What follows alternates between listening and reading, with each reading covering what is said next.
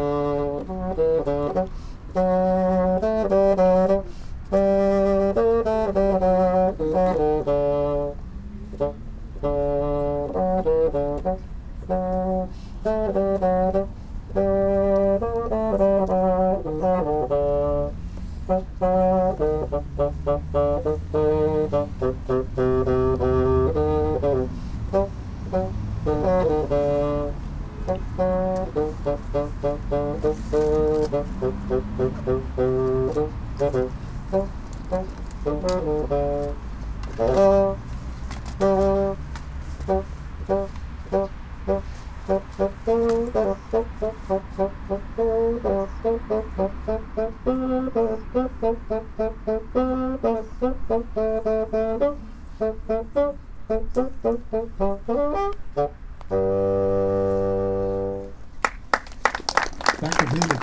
Bevor Anne-Kathrin Vetter vom Friedensrat zu uns spricht, möchte ich Ihnen noch etwas sagen zu der Ausstellung. Ich sage, nenne es mal Ausstellung, die Sie hier sehen. Wir haben auf diesen schwarz-weiß gestreiften Stoff, Stoffbahnen, die an die Kleidung der KZ-Häftlinge KZ erinnert, Daten von Menschen vermerkt, die von den Nazis ermordet worden sind. Wir gedenken ja heute der Befreiung des Konzentrationslagers Auschwitz. Auschwitz wurde im Juni 1940 von den Nazis errichtet in einer ehemaligen Kaserne der polnischen Armee und war, bevor es zum Vernichtungslager wurde, Ort der Einkerkerung polnischer Intellektueller und Führungskräfte. Und das war ja das gewohnte, für die Nazis erprobte Vorgehen auch gegenüber der deutschen Bevölkerung ab 1933 erstmal die Opposition zu beseitigen. Äh, dann wurden Opfer der Nazis ihres Rassenwahns insbesondere jüdische Menschen, aber natürlich und leider nicht nur sie. Wir haben hier aufgehängt Bilder an der ersten Stelle von Kindern aus Isieux. Isieux ist ein kleines Dorf äh, im Rhonetal, äh, hochgelegen. Und es gab in der Zeit der Besatzung Frankreichs Organisationen, die versuchten, jüdische Kinder zu retten. Und ein Ort war dieses Isieux, ein Kinderheim. Und die Kinder haben überlebt bis in den April 1944.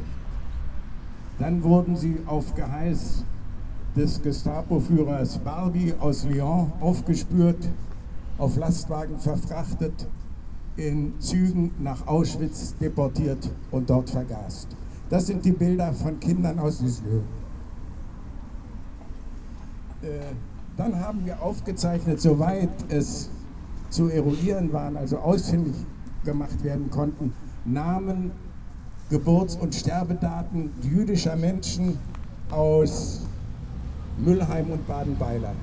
Das sind diese Fahnen, die mit dem Judenstern gekennzeichnet sind. Und dazwischen sehen Sie noch eine kleine Zahl von Fahnen, auf denen sind Namen und Daten von Roma und Sinti verzeichnet, die ebenfalls Opfer des Rassenwahns der Nazis wurden. Und zum Schluss haben wir einzelne Zeitzeugenberichte dokumentiert von Menschen, die das Glück hatten, den Naziterror zu überleben. Und an dieser Stelle, jetzt wird es vielleicht ein bisschen dauern, bis ich das Lied gefunden habe, möchten wir spielen das Lied von Reinhard May zu den Kindern von Islö.